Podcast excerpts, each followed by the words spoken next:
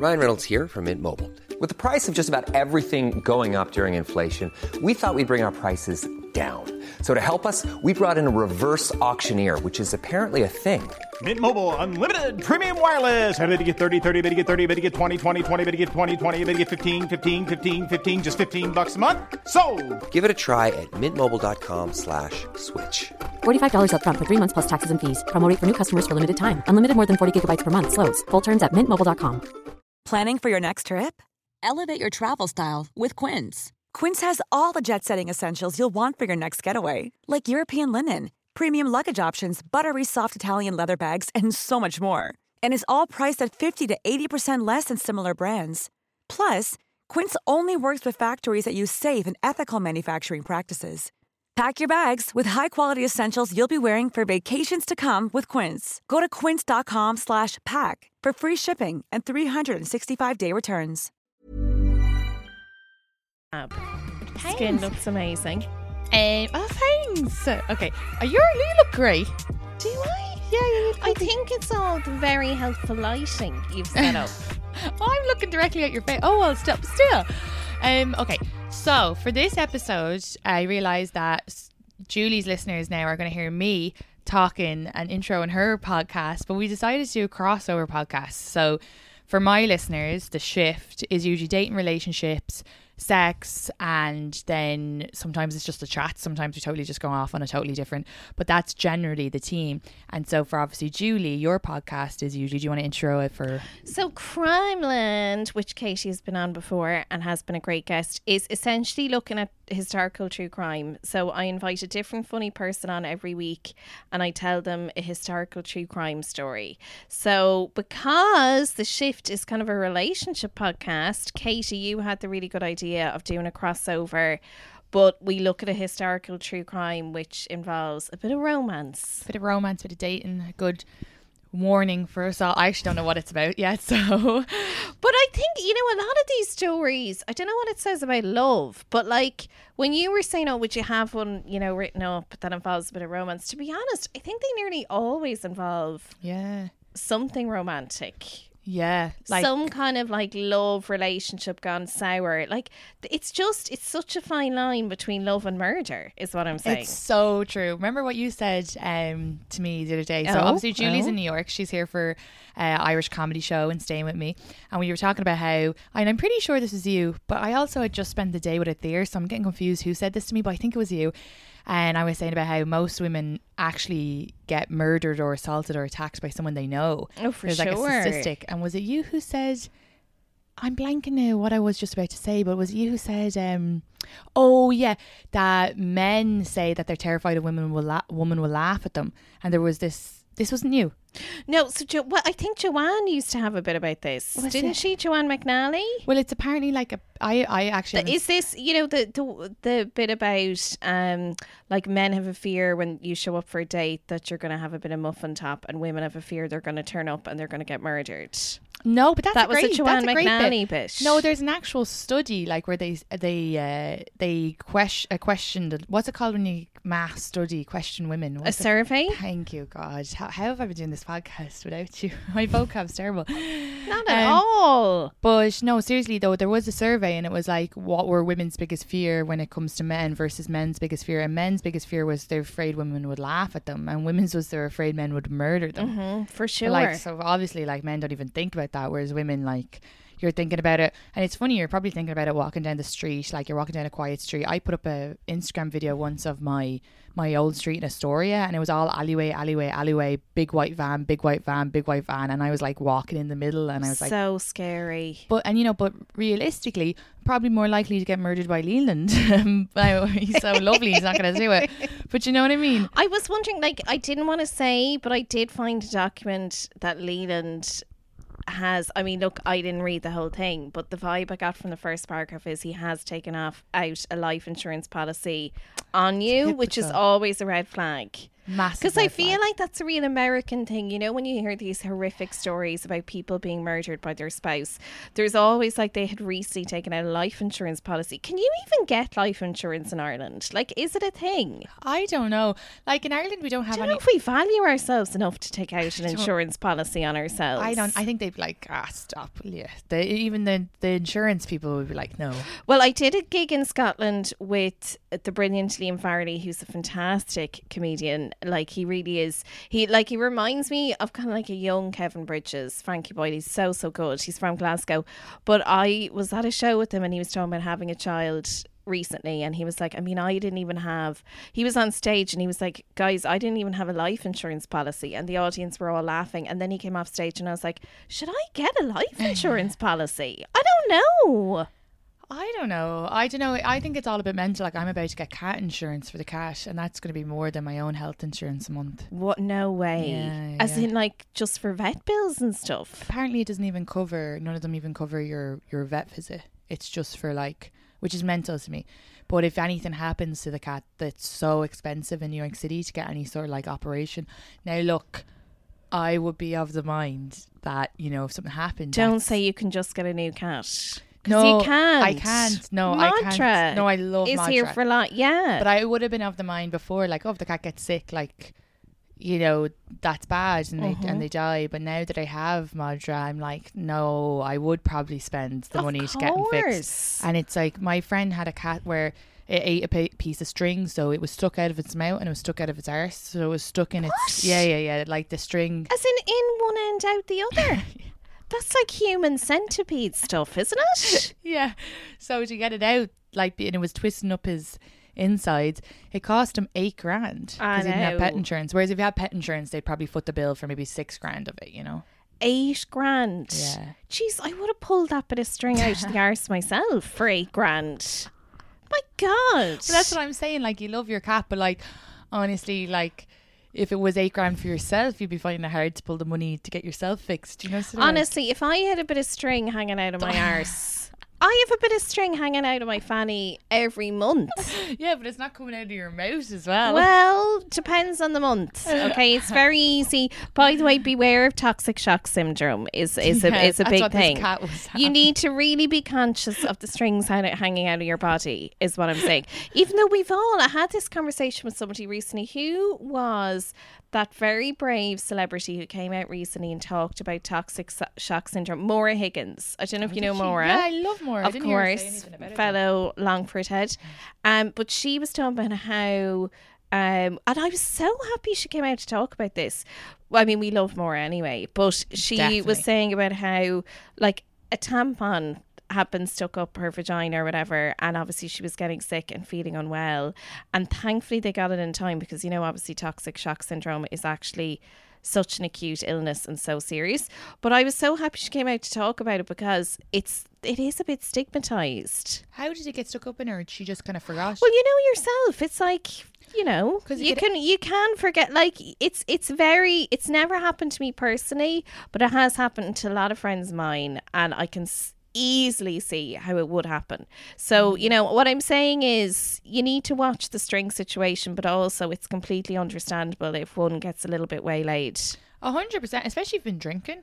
The next morning, you're waking up being like, I don't remember if I actually took it out, or is it all yeah, the way well, one morning because I don't drink a lot anymore. But one morning when I was on the lash, one night when I was on the lash, the next morning, like it is always very alarming when you reach down. There's two strings. You're like, this is wrong. Like a puppeteer, yeah, it's hard. It's like hard a a woman. puppet on a p p p Yeah, we have to- string. We have to worry about strings and being murdered.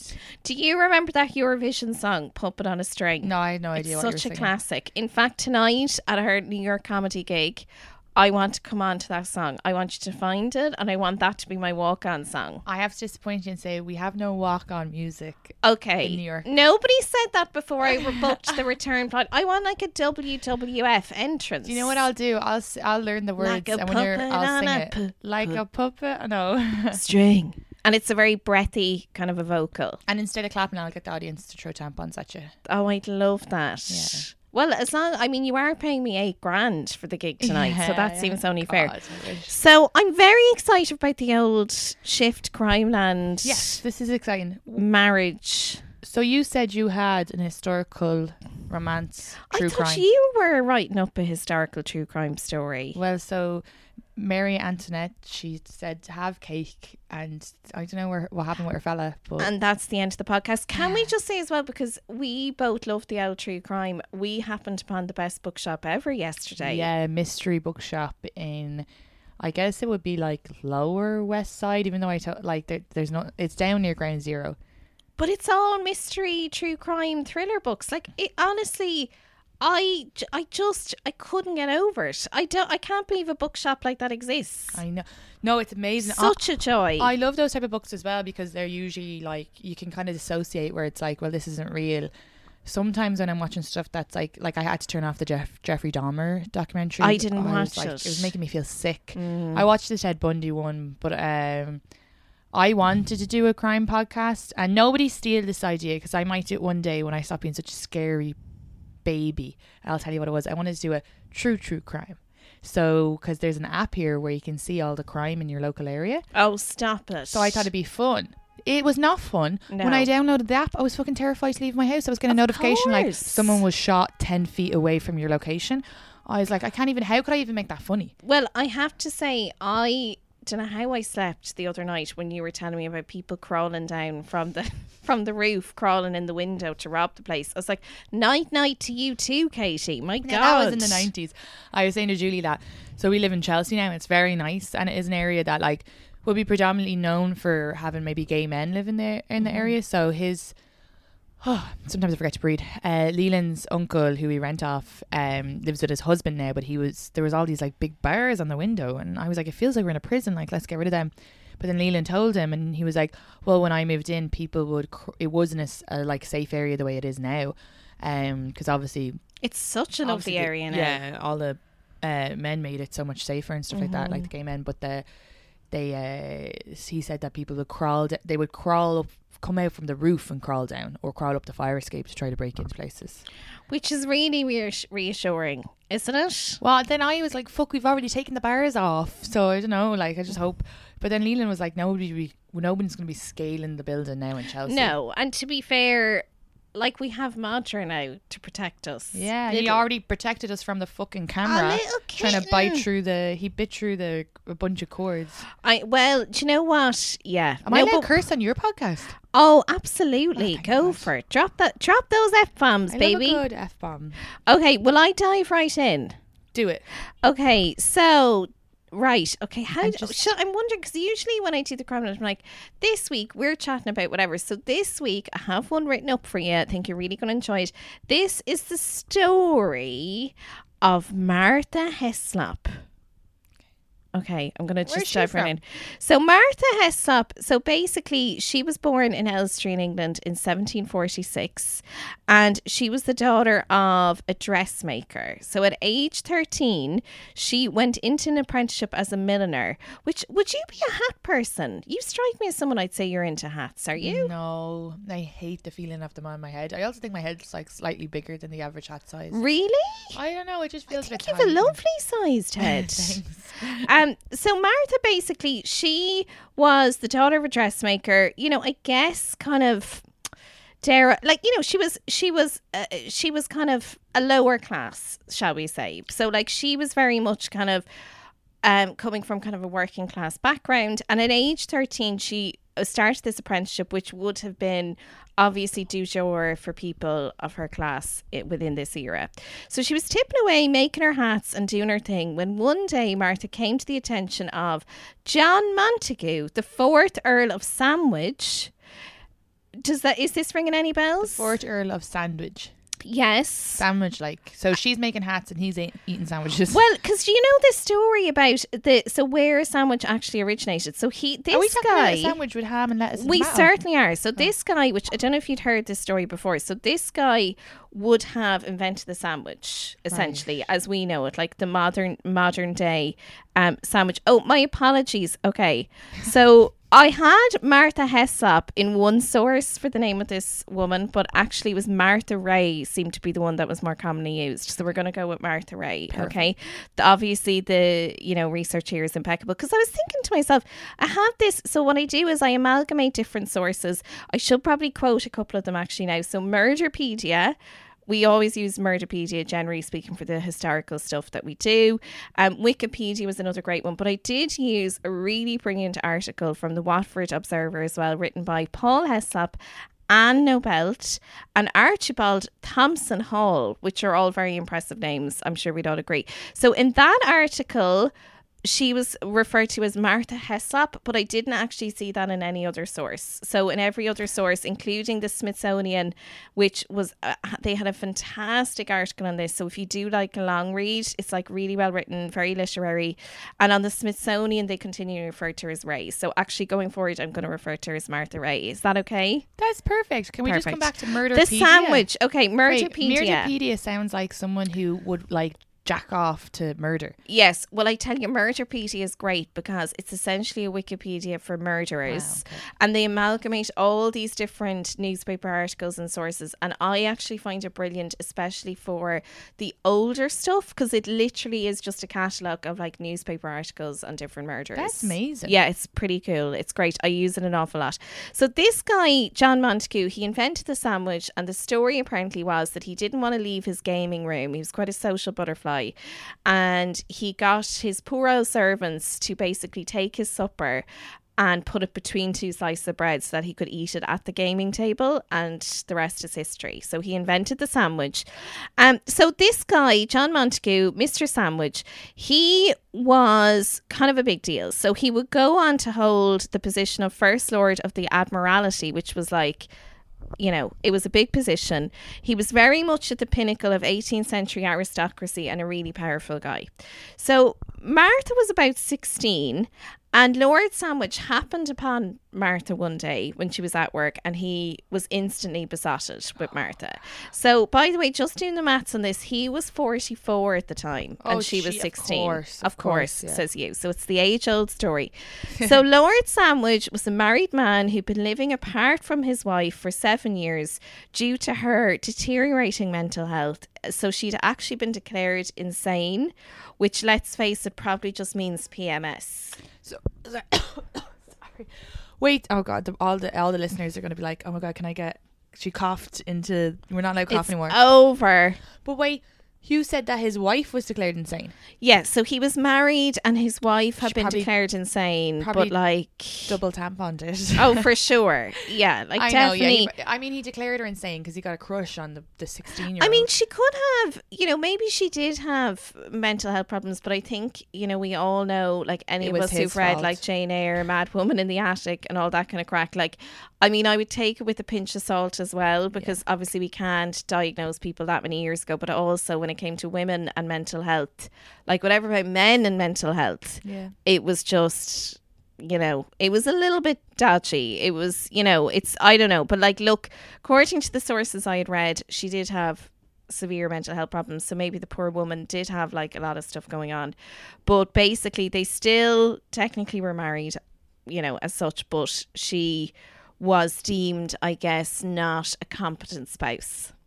So Lord Sandwich took a real shining to Martha and he took it upon himself to see that Martha received a good end education. So he sent her to France where she would learn to quote be a lady. So you know they had these finishing schools back in the day and that was where you went to basically learn etiquette and social graces. So she went to this one in France and there she also did so with these schools essentially it was like learning how to be a lady um and you know as I said etiquette and stuff but they would also get them to do kind of quote ladylike things like they would coach them in terms of singing they would get them to play play like a nice musical instrument like not like the bass guitar Yeah. not the drums like But, just like, something gentle It sounds like just old fashioned grooming. Ex- oh 100% yes Wouldn't lads love nowadays? They could just For send off a young woman. it was all about the grooming because she went off now for the year and you know she learned the etiquette blah blah blah but she also learned um, a musical instrument called the harpsichord. Not 100% sure what that is. Please get in touch if you do know what it is. and then she also worked in her singing voice. She was supposed to have a lovely singing voice. So she came back age 17, Lord Sandwich at this stage of his career was at the height of aristocracy, but that's not to say he had a respected record necessarily. So he was respected in some ways, but a massive, I suppose, stain on his CV was the fact that he had obviously been involved in the British response to the American War of Independence, the American Revolution. And of course, as we all know, Britain essentially failed in that. Like it was a massive failure for Britain. And this was definitely like a stain on his reputation because he was very much involved and the whole thing had been a disaster.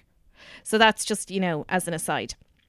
He was also an active member of the so called Hellfire Club, which was also known as the Monks of Medmen, Med Menhem, which was like this gentleman's club, really popular with the aristocracy and even royalty, and renowned for, quote, hard drinking and womanizing habits of wealthy rakes. So, like, just, you know, basically going on the lash and doing the dalgonut and they refer to this as like a gentleman's club.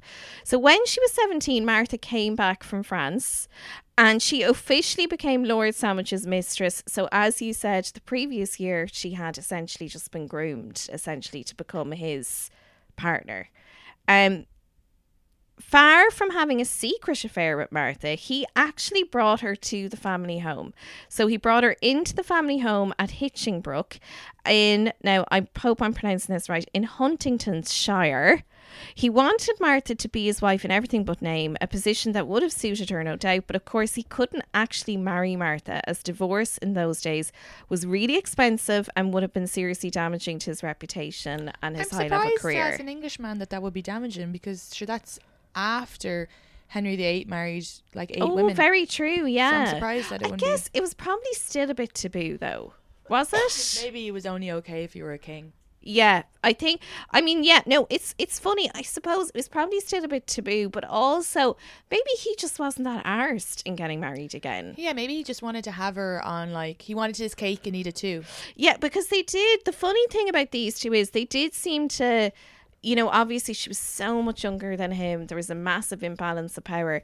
But by all accounts, it seemed like they were actually quite happy as a unit because Martha, she lived the life of a lady. She entertained friends. They were very social. They were like very, very popular and well known. She slotted nicely into the grand lifestyle. Like she didn't have the legal status of wife, but the social circles seemed to like accept her and there was no snobbery or anything like that. Now maybe, you know, there eh, it, might have been like it mightn't have been overt snobbery, but it seemed like she really did slot in and people accepted her. She had five children with Lord oh, Sandwich. they, God. yeah, so they went All on out to of wedlock. yeah, well, this is it. So what's interesting about this case, and I was quite heartened by it, is that like the kids, they were out of wedlock, but they were treated very well. Mm-hmm. So that's you know nice to hear that like they they weren't you know treated differently from his legitimate Yeah. kids, and I use that word in inverted commas because obviously at the time the term would have been like illegitimate. So um And maybe there was a bit of like a like a respect to his actual like his uh, men- uh, mentally unwell. So maybe if she was mentally unwell wife, maybe there was a, She, yeah, one hundred percent. Like, I mean, you know, she could have been, and it did seem like they seemed to get on very well, and it seemed to be a happy arrangement for everyone something in involved. Not at And of course, it just acted up.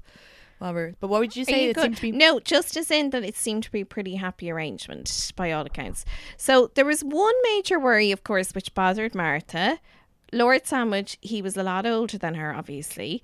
Um, if he died before her, which of course was likely, she would probably be kicked out of the gaff and have nothing. That'd be off. I didn't even think about that. Yeah. if he had a freak accent as well. she was very vulnerable. Yeah, I mean, she was very, very vulnerable, and obviously her kids as well would have been vulnerable, and probably would have been left without any money. So she was understandably worried, and even told Lord Sandwich that she could get into acting as kind of a side hustle in order to make her own living. Of course, Lord Sandwich was old school, which during this era was just called school. Yeah. like that he was just like he was not of the opinion that his wife should go off doing her own thing Yeah. and you know making her own money Can I say something as a side note? You know the way like there's all these like you'll see these kind of incelly or angry men on the internet, and they're like, you know, women. Because some guy commented on my thing, and basically women shouldn't be allowed to vote, which was funny because I can't actually I vote. I agree with him. But yeah, but the thing is that Oh, now thinking about it, sure they were living the life of Mary back in the Of day. These guys are probably looking, reading back these history things and being like, I could tell my wife what to do. Oh God, Leland would hate that though, because when I'm like, I can't decide on a restaurant, he, he he wouldn't want to have to tell me what to do with my life. I I can't imagine anything worse than having to be the authority for even myself. yeah. I hate being the driving seat of my own life, let alone like giving somebody else directions. So yeah, like look, this guy, if exactly that. It was a time when obviously misogyny was rife, etc. He was not up for his wife getting well, his effective wife getting on stage. So uh, he thought like it was kind of a bawdy profession. Anything to do with the arts was kind of considered a bit bawdy. And he also refused to divorce his wife, even though she had that old chestnut, Katie.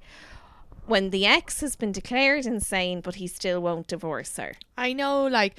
Jesus, like talk about having to, you know, you'd be kind of like, oh God, she's texting or calling his ex, but this guy's like, she's living in the basement. or Oh whatever. yeah, complete mad woman in the attic stuff. Like she was just in the West Wing. She was in the West Wing. Yeah, so she Is this was where Jane Eyre or one of them, got, Jane Austen, got that un- Wuthering Jane Eyre What's with it the called? mad woman in the attic. Wuthering Heights? Well, uh, um, no, I was it about was to sing the Kate Bush song. Jane Eyre, where there's the mad woman in the attic. but it's like she's actually not mad. You know what? That could actually have been the inspiration behind this. I didn't have to say I didn't find any evidence that that was the case, but like I definitely, as I was researching this, I kept thinking back to that mad woman in the attic element, and I was like, wha- I mean, because this would have been a really well known case. Yeah. So maybe. You know, I don't know. Maybe it was kind of the inspiration behind it. It's definitely very. It definitely has overtones.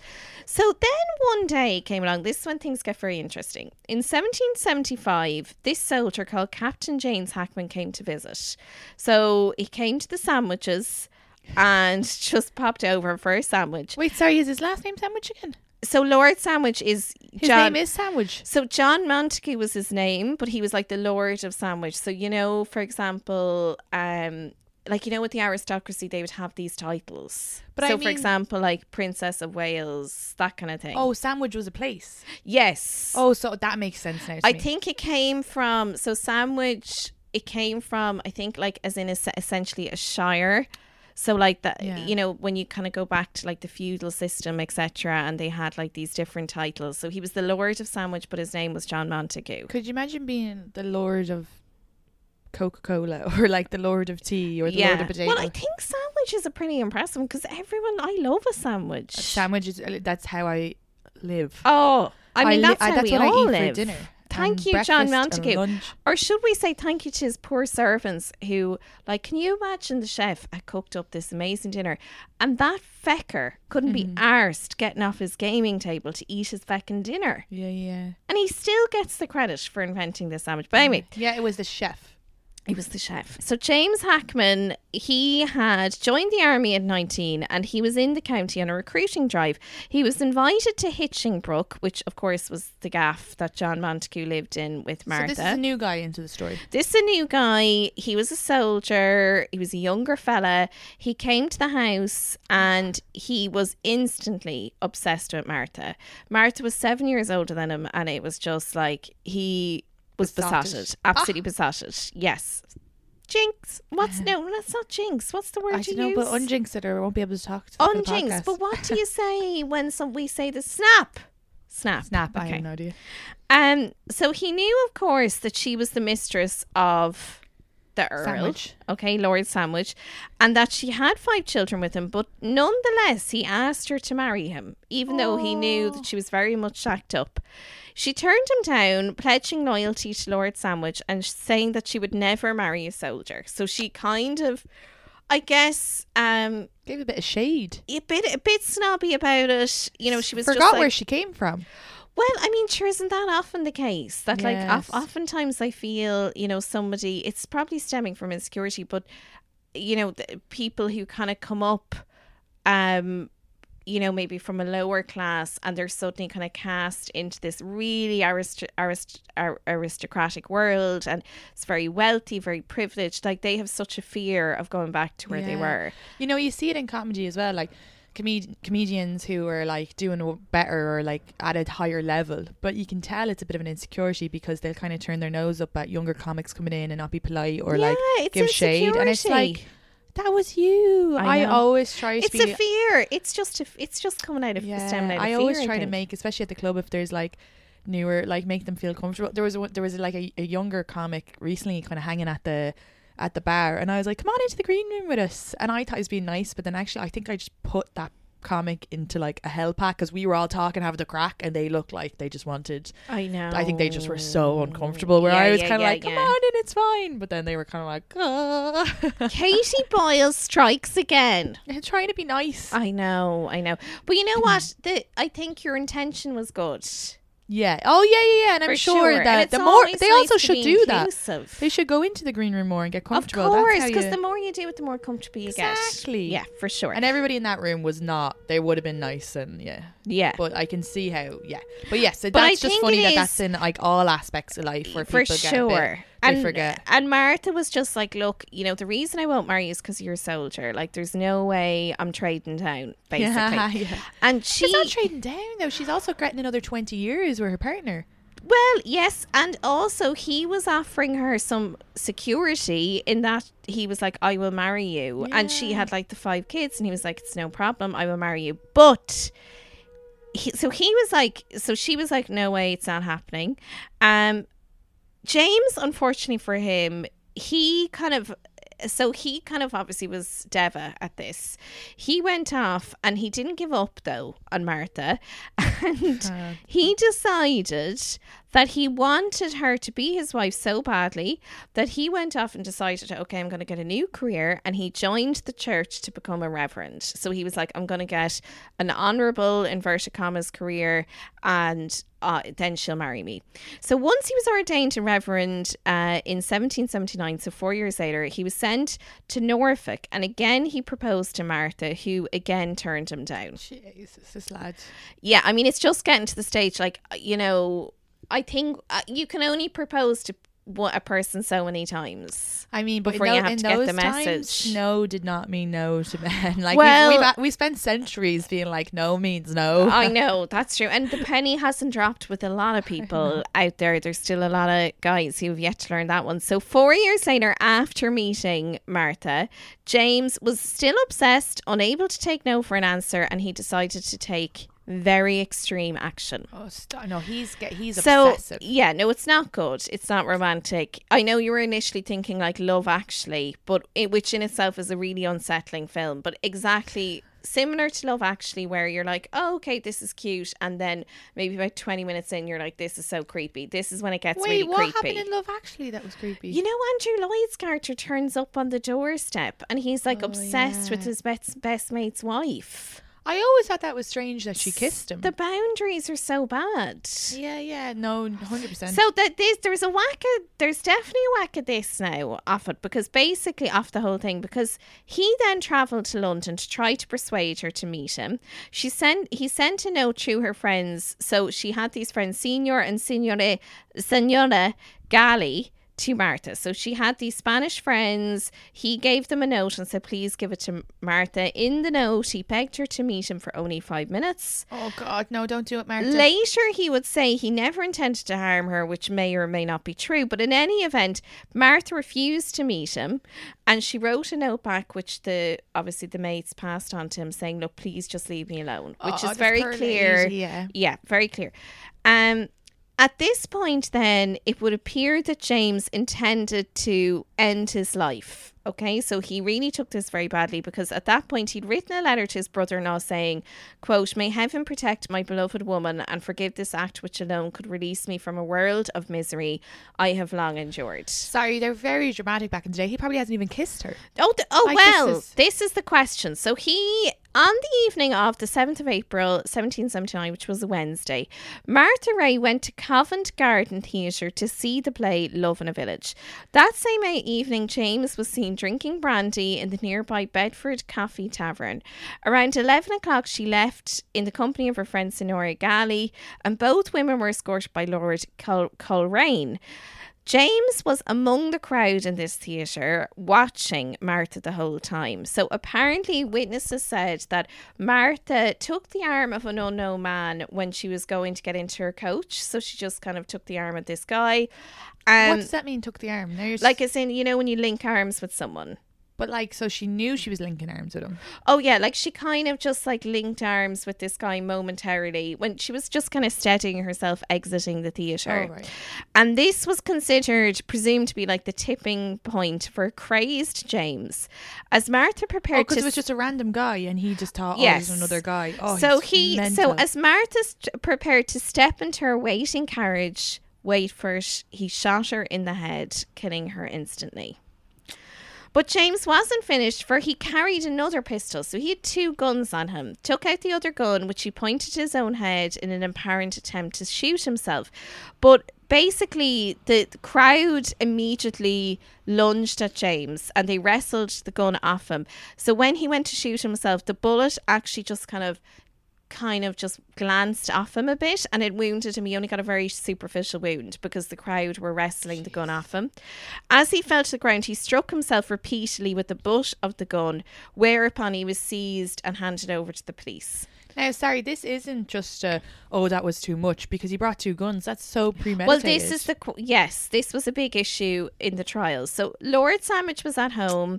The Poor driver of the coach returned home without Martha, and he told Lord Sandwich the news. And apparently, his response was, "I could have quote, I could ha- quote, I could have borne anything but this." So there did seem to be like real love between the two of them. I mean, he should have just fucking married her, and this would have never happened. yeah. So one week later, not his fault, it's James. That's the No. young guy, right? Fucking Yeah. So one week later, Martha was buried, and four days after that, James Hackman, still only 27, he was only a young fella, stood trial at the Old Bailey for her murder.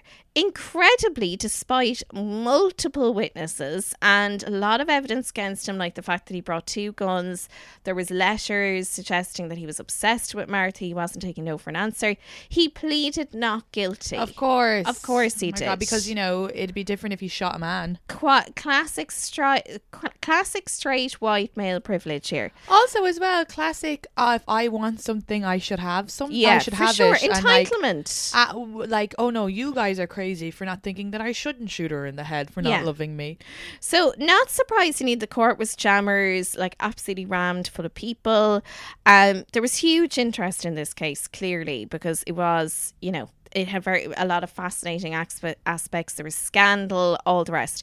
James's defense team argued that Martha and James had in fact been meeting in secret and engaged in an affair. No. So his defense argued that they'd been meeting up, they had an affair, which, by the way, like, I'm sorry, that still wouldn't justify what he did.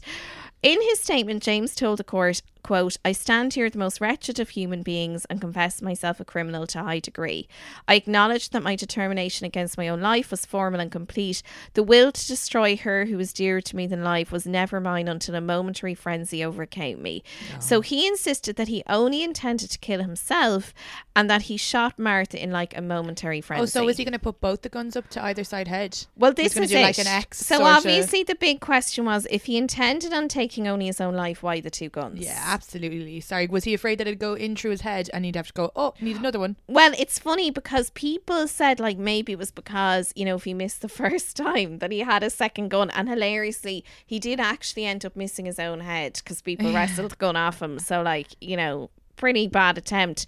The jury then didn't even bother to deliberate. They found him guilty of murder, and James was sentenced to hanging in three days' time Oh, because they didn't wait around. Yeah. Good. Now, interestingly, Lord Sandwich did something then which was really unexpected. this is this is really now like whoa. He sent James a message to his prison cell saying that he forgave him even though he had quote robbed him of all the comfort in the world.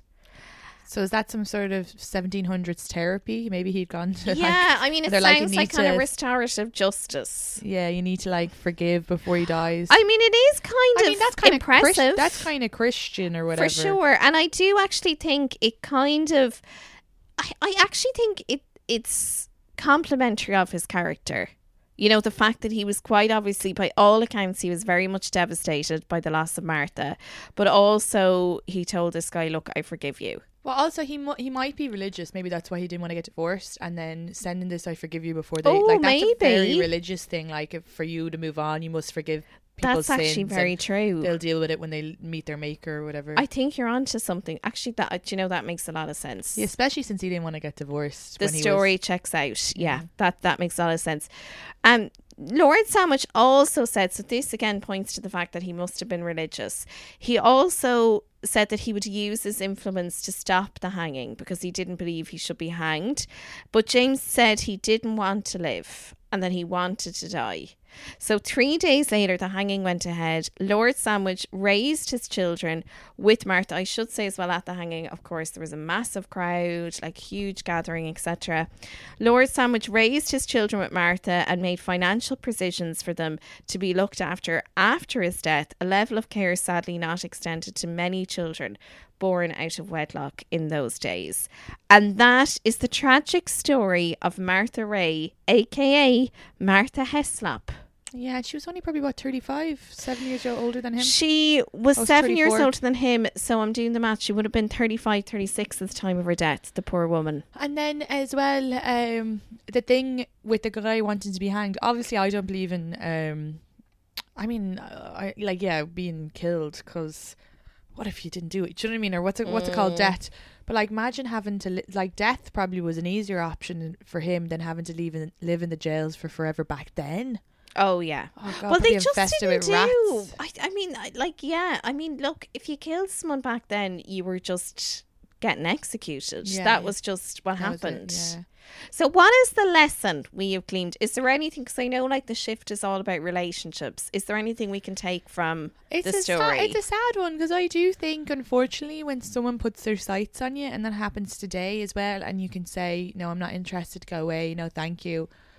You kind of just have to hope that they they won't kill you. Like it's sorry, it just comes back to the whole being a woman thing. It can be when someone gets digs their nails in. Um, I think the moral of the story is men, please go to therapy. um and you're not owed anything you don't deserve anything and if someone's not interested don't go change your job change your looks change it go um and like work on your actual mental and uh go on a dating app and meet someone else like do you know I think it is just about respecting what the other person is saying to you, isn't it? Yeah, and just no means no. Like it's it's hard because there's that whole thing of coy, and my friend was just saying about how that there's like this weird cult called like honey badgers, and uh, she was saying about how that they tell you like when you're in this like weird cult thing. I don't really understand it completely, but that Is this like twin flame?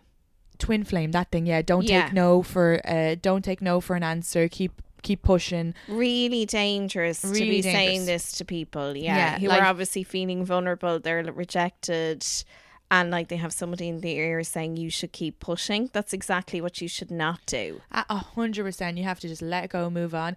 And like I think about like me and Leland is the healthiest relationship I ever had. But every guy like that I had ended with before was like, you know, I dated a guy in Ireland who would like wait for me outside work drunk and say this stuff, like and kind of like badger me to get back, like literally honey badger so funny because he would badger me to, to get back with him and just would not fucking leave me alone. And then do all this like really toxic stuff. And then over here, any guy I kind of broke up with, like that I was like in an intense relationship with, like w- definitely took no for, would not take no for an answer. Wow. And I just think about how with Leland, everything was like so smooth sailing. And if I was like, and I have a joke about it where I'm like, oh, when we first fought, and I was like, oh, I need space, and he was like, yeah, I respect that, and I my mind is blown because I was like, what the fuck is wrong with this guy? Why would you? so like, I know. But if- it's like I have that joke about. Oh, sorry. Finish. Yeah. Well, I'm just gonna say if I were to say to Leland now, and we're in love and we're together and we live together, and I said, look. This is actually I I've changed my mind. This isn't working for me. I want to be single. I want to be alone. I'm not re- built for a relationship. He'd be upset, but he wouldn't fucking he'd be like, "All right, like I'm I'm so sorry to hear that." And like I thought we were going to be together forever. But then he'd let me go. And it's like I mm. think people like the whole like oh you'd do anything for me you'd possess me you'd you'd uh, you'd die for me and that's the type of person you don't want to fucking be with because that ends Oh up like yeah, really that level unhealthy of intensity is toxic, and So toxic. ultimately, no means no. If somebody rejects you, you have to respect that, and like no good is going to come from persistently hounding someone. That is going to have the just wear them opposite effect. You're going to wear them down, but also like if you're sitting there, you're you've composed a WhatsApp, the fingers hovering. Should I send it? Should I not? If that person has said to you, "I don't want to be with you," trust that. listen to them Yeah.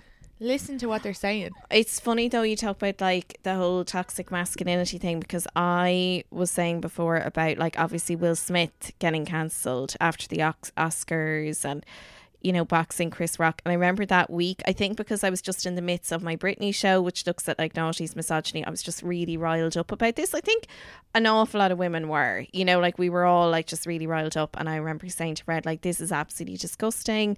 Like I don't care what somebody says about your wife. Like you can't lay your hands on another, another human being. It's just completely unacceptable. And I was saying to Fred I was like you wouldn't do that would you? Like you know if Chris Rock insulted me like you wouldn't go up there and box him in the face. And Fred was like Julia absolutely promised I would never do it. And I was like why the hell not? Yeah that feels like such a trap yeah. Yeah. Why the hell not? How dare you not defend me? So look, that's what it's like being married to me. That is the story of Martha Ray stroke Heslop. It's a great old story, isn't it, Katie? Mm.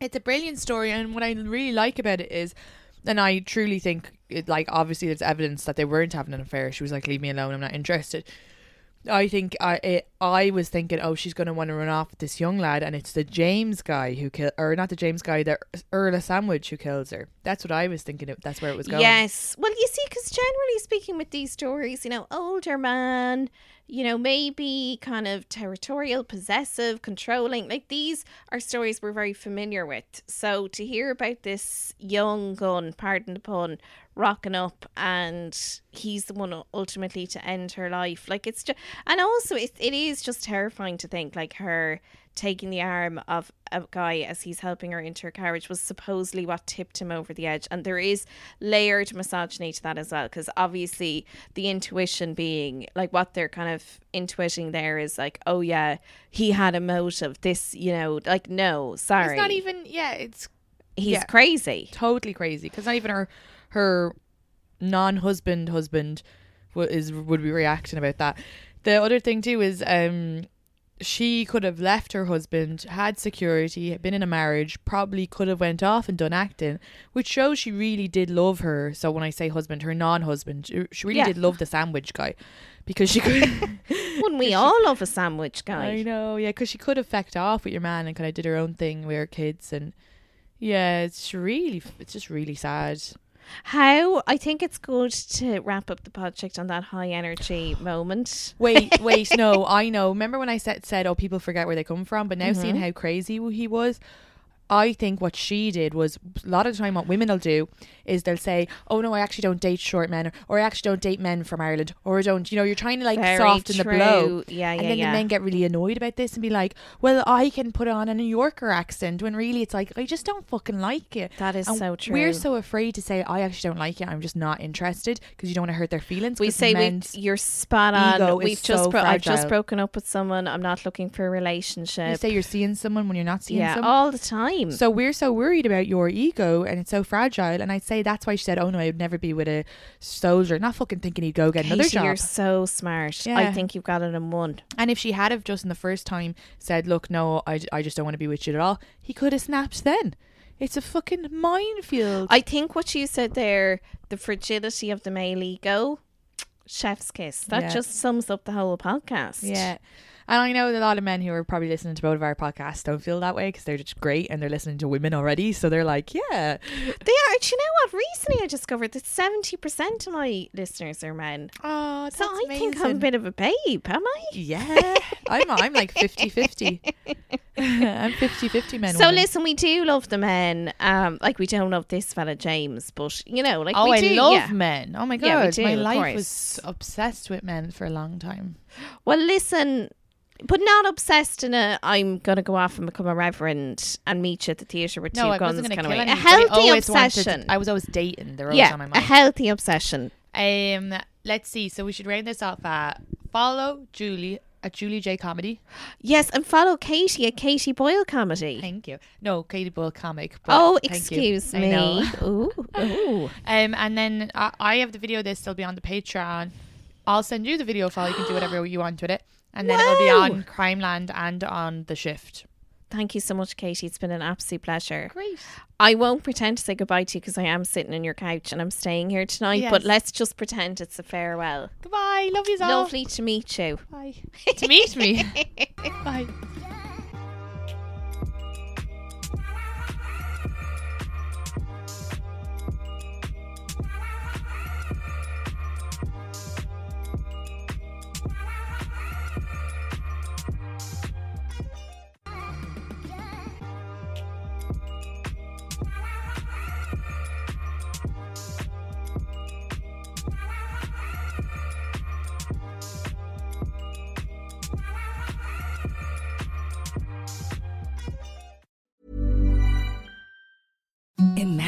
Softest sheets you've ever felt. Now imagine them getting even softer over time. That's what you'll feel with Boll and Branch's organic cotton sheets. In a recent customer survey, 96% replied that Boll and Branch sheets get softer with every wash. Start getting your best night's sleep in these sheets that get softer and softer for years to come. Try their sheets with a 30-night guarantee. Plus, get 15% off your first order at bollandbranch.com. Code BUTTERY. Exclusions apply. See site for details.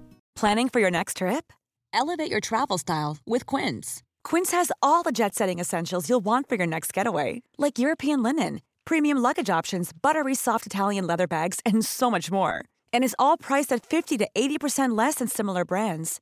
Plus, Quince only works with factories that use safe and ethical manufacturing practices. Pack your bags with high-quality essentials you'll be wearing for vacations to come with Quince. Go to quince.com slash pack for free shipping and 365-day returns.